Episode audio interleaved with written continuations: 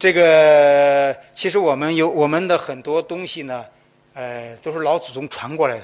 有一个病号呢，我的一个病号给我说，这个教授，呃，西方人从来不坐月子。我看到网上好多人，中国人不用坐月子。我说坐月子不是我告诉你的呀，在座的这么多女同志，坐月子哪一个你们要坐月子是是医生告诉你的？谁告诉你的？你妈告诉你的呀，对不对？那坐月子不是个不没事的医生写没事去，你生了孩子一定坐月子，哪你妈谁告诉他的呀？他妈告诉他的。他妈的，他妈，他妈，他他那个这个这串着都这告诉你，相信全世界的人都害你，你绝对不会相信你母亲去害你。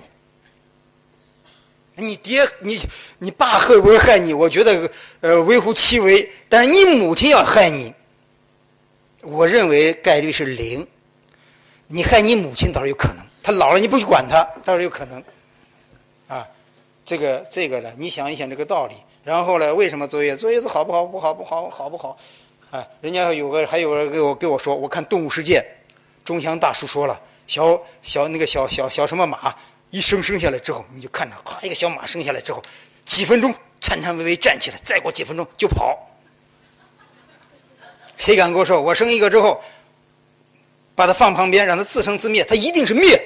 因为人类进化到这种程度，他生了孩子，你当妈妈，你不，你给他怀孕十胎十十月，你把他分娩之后，你如果说不去管他，他一定活不下来。如果你不去教他，当然我不能说他一定会变烂仔，他基本会变烂仔。这这就是人，没办法呀。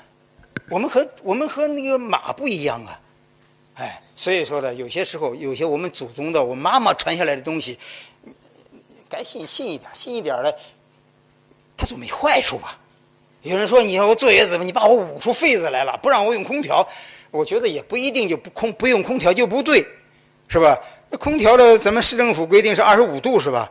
呃，我们家睡觉一般开二十七度、二十八度之间，你别把自己搞到二十十六度、二十二二十几度。我有时候尤其去这个星海音乐厅去听东西，听了之后，我太太老是带个大披风，我呢就这么去把我冻的。当然我这不对啊，不是正装啊，不是正装。夏天的时候你去听音乐会肯定是正装，但把我冻的，反正是冻的不行啊，冻的不行。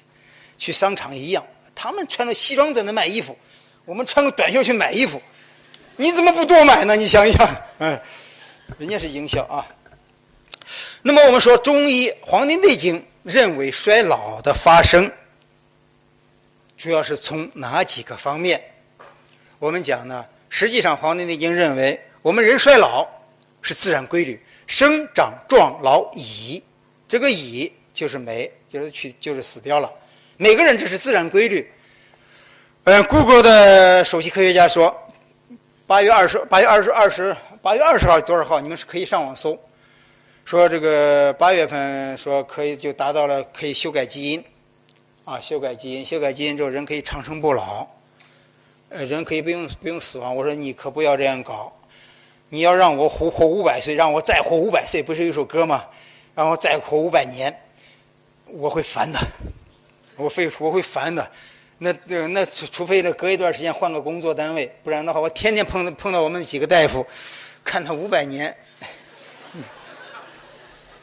《黄帝内经》来讲，脏腑虚损、阴阳不调和血气不和是人衰老的三个呢主要的因素。啊，主要的因素。我们中医认为呢，五脏啊，心、肝、脾、肺、肾，五脏呢是人体基本生命功能的主宰者和执行者，各具功能特点。五脏呢相互促进、相互配合，然后呢，保证我们人体活动的有序进行。《黄帝内经》说了啊。五脏坚固，六腑化骨，津液不扬，各如其长，人能长久。我们中医吧呢，五脏呢分为木、火、土、金、水和五行的配合。比如说，我们提出来一些健肝治病、治肝传脾、避邪实脾，见了见了肝病，我们去补脾。当然，这个呢并不是补我们那个脾脏那一条。我们广东人叫雷，朱恒雷还没？哎，横雷，朱恒雷，煲什么什么汤。这里呢，就说又又我又再用五分钟的时时间给大家呢沟通什么是啊脏腑。其实呢，我们中国的文化呢，我们非常深厚，上下五千年。浙江发现了一个，这又发现一个点儿，这我们上下八千年。八千年这不这这这这这这这都是都是啊，是事实。这个很多东西呢很有意思，很有意思。呃，我上个两个礼拜回河南去了三门峡看他的国国墓，马上有个朋友跟我说：“哎呀，你见到国国夫人没有？”哎呦，他俩不是一个时代的，不是一个朝代的，不要不要这么搞我。我要说没见着，你不是你不是就就把我给那个挖了个坑跳进去了。这个，咱们说，比如说，咱们说心。我搞肾说肾吧，啊，说肾脏，我搞肾病的，咱们大家都见过肾脏，啊，因为呢，都吃过腰花，咱们中医认为猪腰补肾的，是不是？猪腰补肾呢？猪腰是不是补肾呢？我不敢说，但是一行补行呢，我不敢说它一定有道理，但是呢，这个行和它形状一样的。它的结构，它的组成的成分是一样的。我现在没做研究，我不敢说。有人说你这一行不行是纯属胡扯，呃，但是有人跟我说，我吃了核桃之后，我记忆力就是就是上升了。但六个六个核桃不行啊，六个核桃含量太低啊。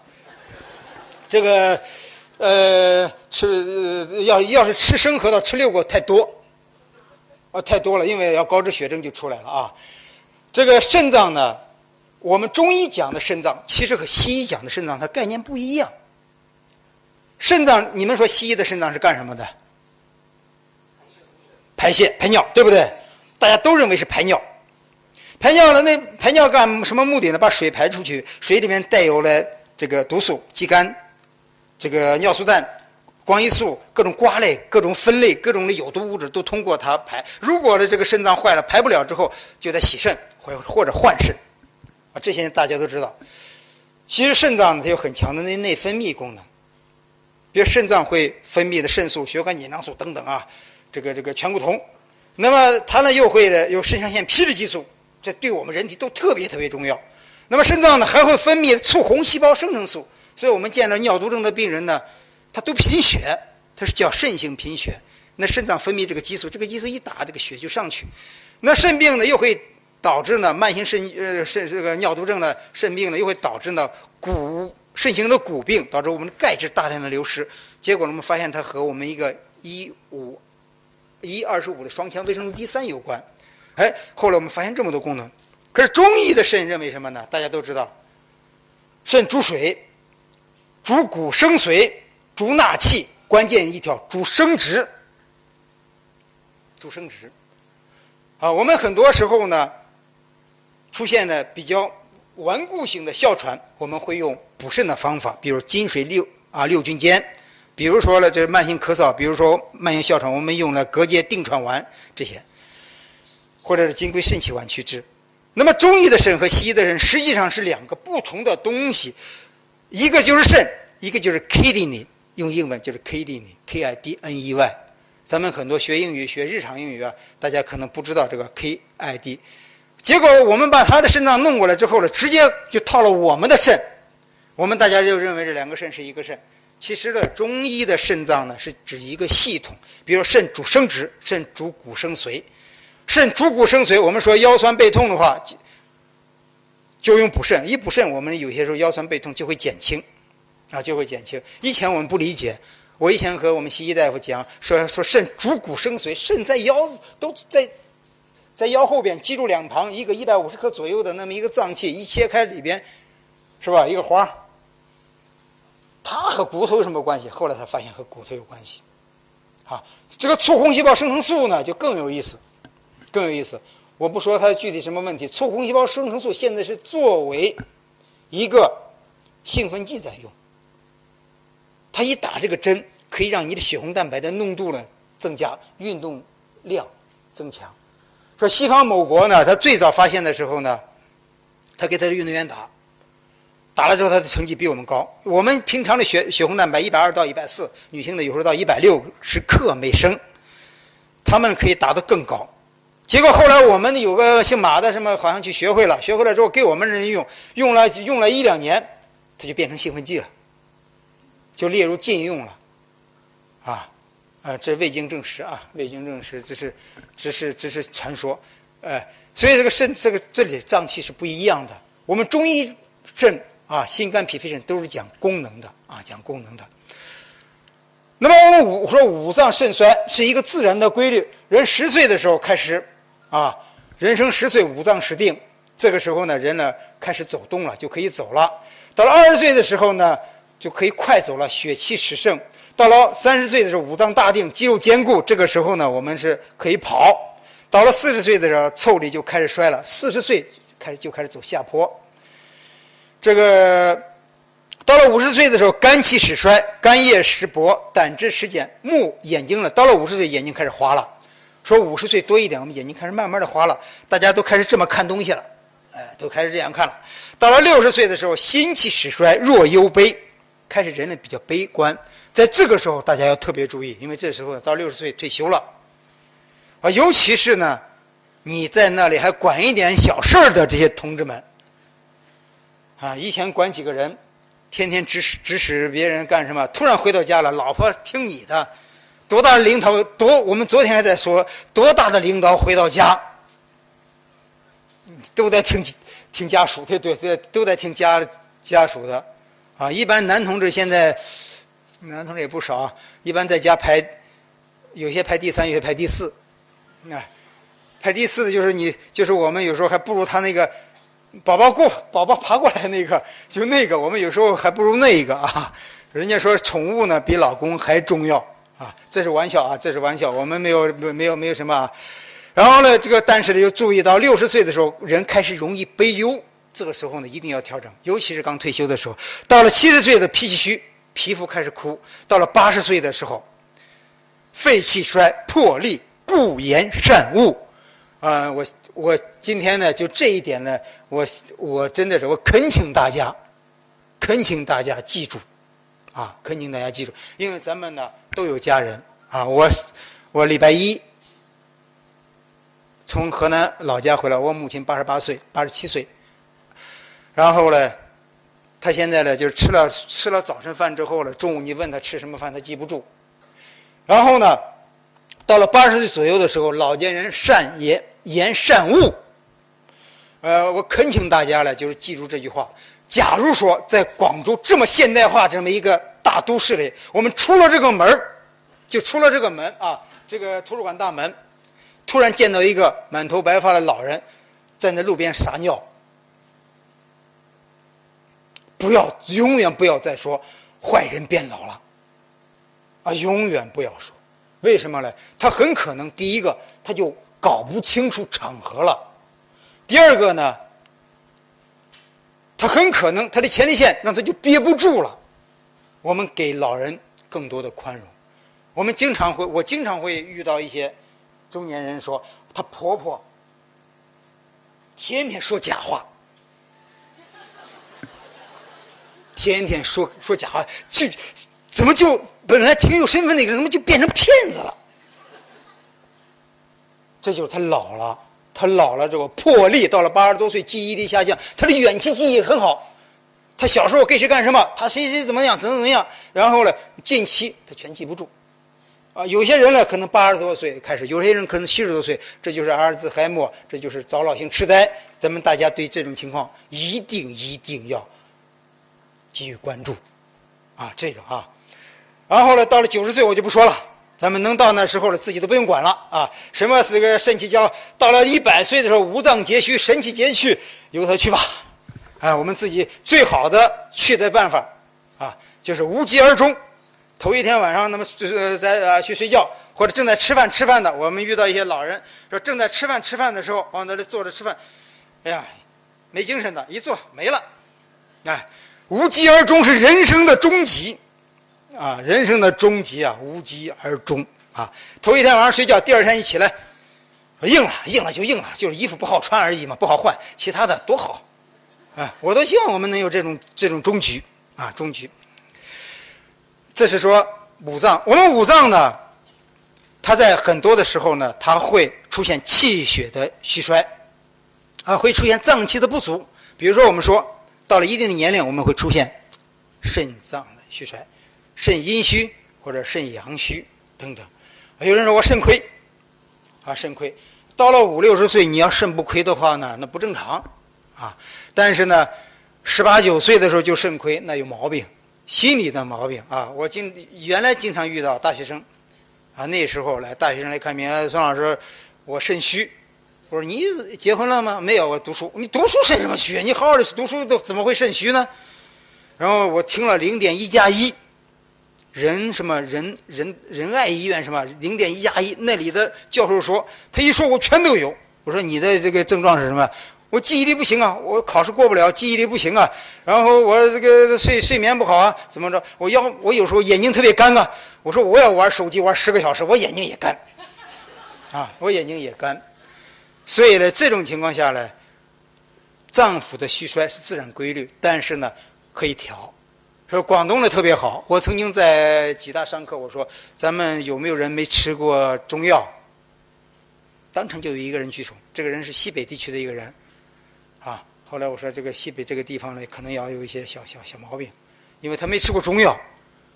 啊，在广东，我我相信任何人，这不能说在广东，在中国任何人都吃过中药。就是你说我没吃过包的中药可以，你没吃过土茯苓包龟，但是你总吃过鸡骨草包生鱼吧？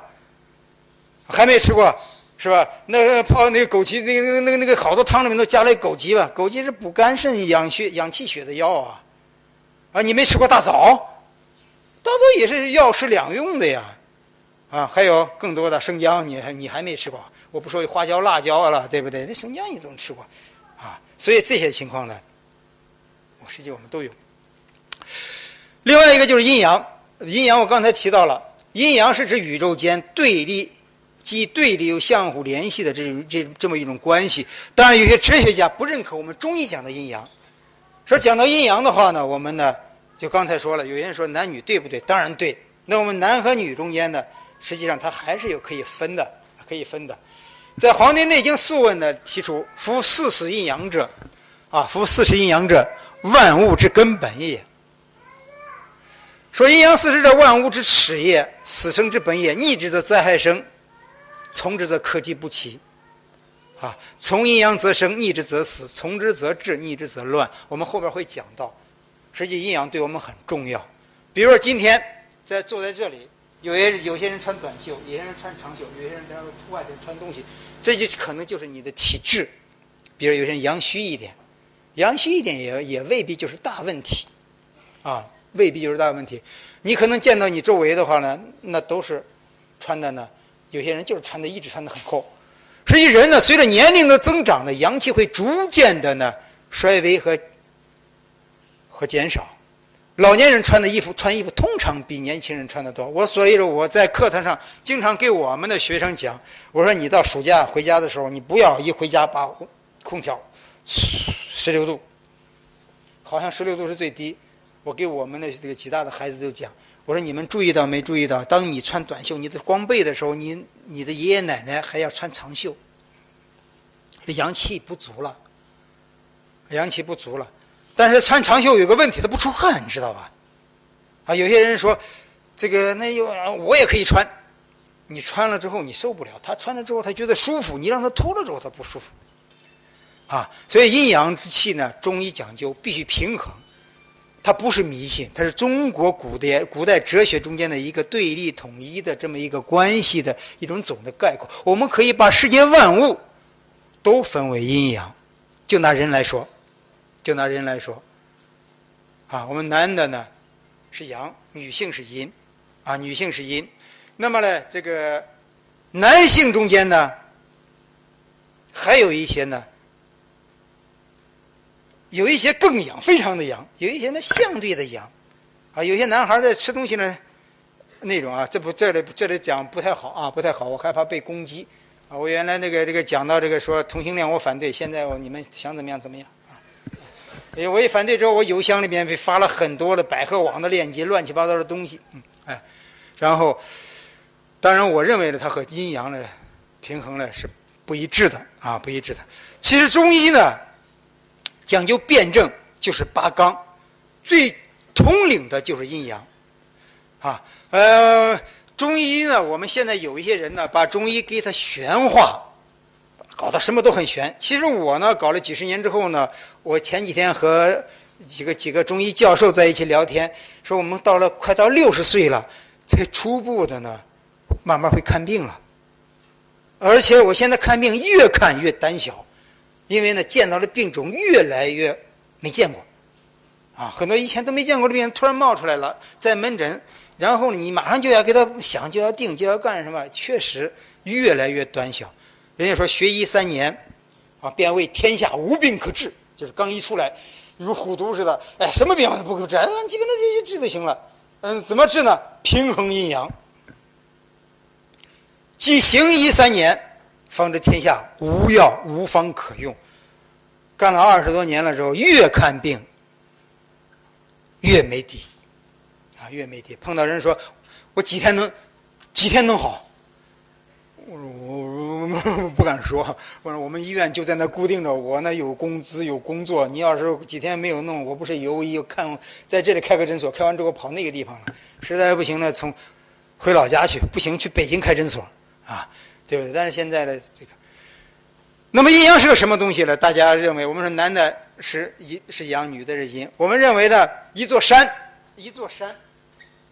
南面是阳，北面是阴，对吧？我们的一条河，北岸是阳，南面是阴。哎，那如果到了澳大利亚呢？它给我们相反，因为太阳照到的地方，我们认为是阳。那么我们人体呢？啊，头为阳，下肢为阴；我们的胸腹呢为阴，背为阳；我们的心肝脾肺肾五脏为阴，我们的六腑为阳。啊，六腑为阳，那说明一个什么问题呢？就是我们认为阴阳什么也不是，阴阳是个是个范畴，就是凡具有向上的、温热的、有力的、大的，啊，这种呢，我们认为呢是扩散的、向外的，这些是阳；而内敛的、阴柔的，啊，内敛的、阴柔的，这个寒冷的，这个这些东西呢，我们认为属阴。那我们中国人认为的，那男生就是男生，女生就是女生。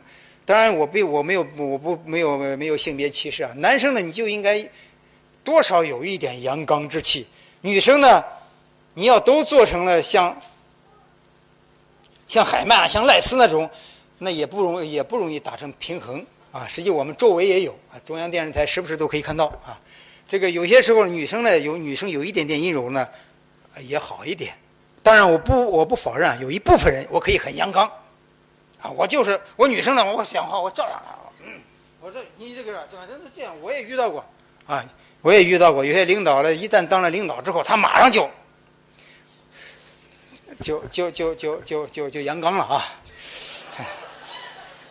好，这个，呃，阴阳呢？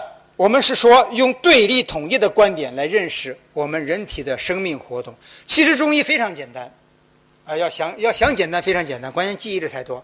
我们实际就搞个阴阳平衡。比如说我们外我们刚马上出去了，出去之后着了凉受了风，对不对？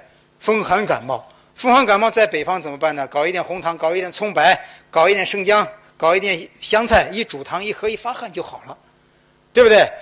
那如果是风热感冒，你用这个以后又发汗，它重越来越重。那风着了风寒之后，我们给这些解温热解表的药呢，把它一解表就好了。那着了风热的话呢，我们要用清暑的药、凉的药。所以说呢，那受了这个就这么简单。我你说你肾阳虚了，那我就给你补补肾阳，是吧？那你要是肾阴虚了。滋肾阴，一个六味地黄丸，一个金匮肾气丸。理论上道基本道理很简单，关键在经验啊，关键在经验。那我们我们说呢，阴阳的偏盛偏衰，就阴阳的偏盛偏衰导致我们疾病、身体疾病的呢产生。比如阳阴阳的偏盛，阳盛则热啊，阴寒阴盛的则寒。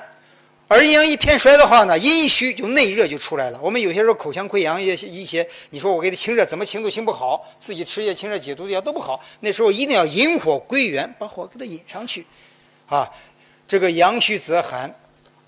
到了最严重的时候呢，是阴阳的亡失，补不过来了，啊，补不过来。有些病呢，到了中啊中末期的话呢，你就会看到了阴阳呢都隔绝了，啊，隔绝了。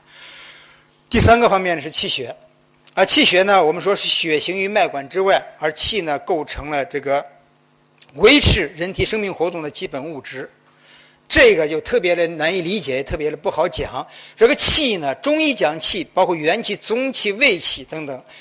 这个气怎么翻译呢？就更复杂了。气，它是我们功能的一种推动的力量，所以有人呢翻译成 air，啊，有人翻译成 energy 能量，有个人翻译成 gas，煤气，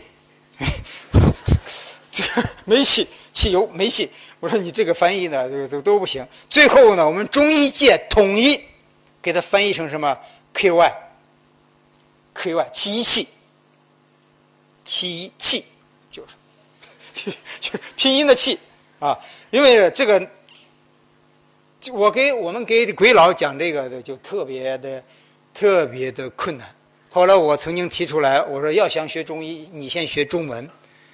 啊，你先学中，你不学中文，这没办法解释，老师给你解释不清，翻译也翻译不清，因为现在的外国人学中文的特别多，我们学校有一万四千多境外生，啊，境外生，而且呢，广州了随时可以见到说普通话说的比很多这个老广东说的都好，是吧？你说鬼佬，他一扭头，你才鬼佬呢，对不对？所以国际化大都市。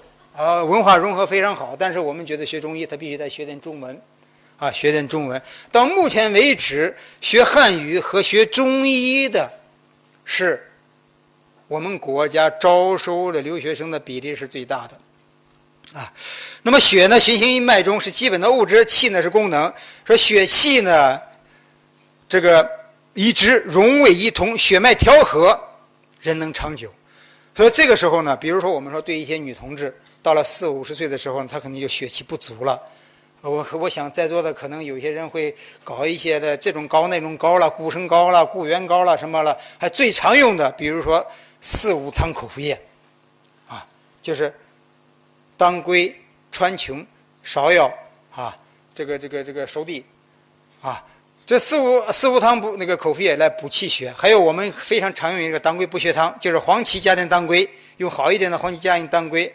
来煲，啊，来煲。当然，这个季节还可以吃一点，因为我们那还可以吃。因为咱们广东人吃当归呢，岭南吃当归有点燥啊，有点燥。但是中医讲春夏养阳，秋冬养阴，所以夏天的时候，我有时候会特意吃几次红焖羊肉，啊，红焖羊肉啊，来吃一点。那么我们说呢，气血调和是长寿的基础。怎么去补气血？怎么去补气血？饮食调养就行，不要不一定吃药。啊，我们现在的营养呢，不是不足，是过剩。我们国家现在有一点一四亿的准糖尿病病人，就是糖耐量异常的病人。在座的血糖高的不知道有多少，十四亿人中间有一点一四亿，那差不多就是一，呃，一个十个中间有一个血糖高的，而且高尿酸血症呢，我想呢，可能还还。在广东地区可能还更多，因为海鲜多啊，海鲜多。我们说气血的正平啊，常有天命。《黄帝内经》呢，灵灵术的《营卫生会篇》就说：“壮者之阴气盛，昼静而夜明；老者之血气衰，昼不静夜不明。”这又给提出一个问题：对于老年人，他晚上睡觉，你要求他像我们一样，一定要睡几个八个小时、几个小时？我们对睡眠的认识。啊，咱们正好借这个机会也普也也沟通一下。孩子刚出生，睡多少小时啊？有些时候会睡二十四个小时。他除了吃就是睡，他吃的时候还挤着眼吃，有些时候。新生儿啊，然后呢，慢慢慢慢就开始少了，逐步逐步少了。你这孩子只要只要是睡眠不好，长大的之后呢，很多情况会出现心理的问题。这是有人做研究，啊。然后呢，逐步逐步的到了我们成年人，我们说七到九个小时，然后再再到我们这个年龄五六十岁再往下走了之后，又开始减少了，然后就开始间断的片段性的睡眠，结果我们很多老同志啊，不了解这个情况，去看病的时候，哇，你严重失眠症啊！我说你睡多长时间啊？一算也六个小时。咱们天河有个阿姨来看病，阿姨说了，我睡觉，我教授，我六个月一分钟都没睡着了。我说不可能啊！我说不可能，真的。她老公呢就在旁边讪讪的说：“没有，我都看她睡着了。”你你你们猜猜，你们猜猜的下一个字是什么？有人说了，滚！后来我说：“哎呀，我说这阿姨脾性格了，真强，真强。”然后呢，我说你睡不睡不着不可能，她深度睡眠、动眼运动的睡眠是少的，而且是分段的。而且老同志了，一到了七八十岁，有些人你注意看电视，看着看着，他一坐在沙发上，他就他已经睡了一觉了。所以，所以说呢，这个到了老者呢，血气衰，昼不惊，夜不眠。随着年龄的增加呢，气血是逐步的衰少的啊。但是我们可以通过锻炼，通过我们的锻炼，通过了食物的调养来进行调整。好，我们说养生呢是什么？就是根据生命发展的规律，采取保养身体、减少疾病、增进健康、延年益寿。这是我们的目的啊！我从下面呢五个地五个方面呢和大家呢探讨一些养生。这个我们主要从这这这这这这个四五个方面。第一个顺势调摄，顺势调摄实际对广东来讲呢，我们用处不大，因为我们广东了，大家知道只有夏天和冬天，啊四季是不分明的。但是呢，中医讲的天人相应是什么意思呢？就是说我们人呢生活在天地之间。必然会受到天地自然界的影响，天地的气候的变化和阴阳的变化会影响到我们人的健康，而顺天守时是《黄帝内经》养生理论的基本原则，啊，基本原则是天人相应哲学观的一个重要体现。这就是说明我们什么呢？我们要按四时的规律来，啊，来生活，啊，该休息的休息。该工作的时候工作，当然有些工作没办法，比如说有些人值夜班，那没办法。火车司机，啊？护护士，啊，说护士，说到护士了，也给大家的也这个这个这个说两句，就是护士呢，大家到医院的时候呢，能呢尽可能的呢尊重一点我们的姑娘，啊，姑娘们护士是很辛苦的一个职业，在台湾护士找对象困难，啊，你们可以上网搜搜，台湾护士找工找对象困难。我们很多护士呢，要找个有钱的老公就立马辞职。这护士这个职业呢，我们现在呢，我们现在给的这个重视不够。护士的奖金工工资又比医生低，然后呢，这个这个这个就是大家要如果到了医院之后，对护士呢就尽可能的多尊重一点啊。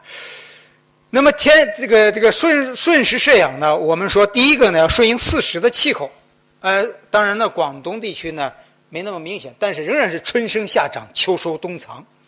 春天呢，你会见到小孩呢长得就是快一点，啊，再一个呢，因为孩子发烧，咱们说呢，中医儿科讲孩子发烧呢，有时候没那么可怕，啊，没那么可怕。以前呢，我一个朋友，啊，我一个朋友呢，他的孙子呢发烧，他一天呢看四个医院，他看四个医院。这孩子发烧呢，你们不知道有没有注意啊？这个小孩发完烧之后呢，你会觉得孩子反而长大一点了。中医把这种现象叫做变征，变化的变，蒸馒头的蒸，就是变征。但一经过了这个发烧之后，反而呢，这个孩子呢感觉成熟了，更大一点了。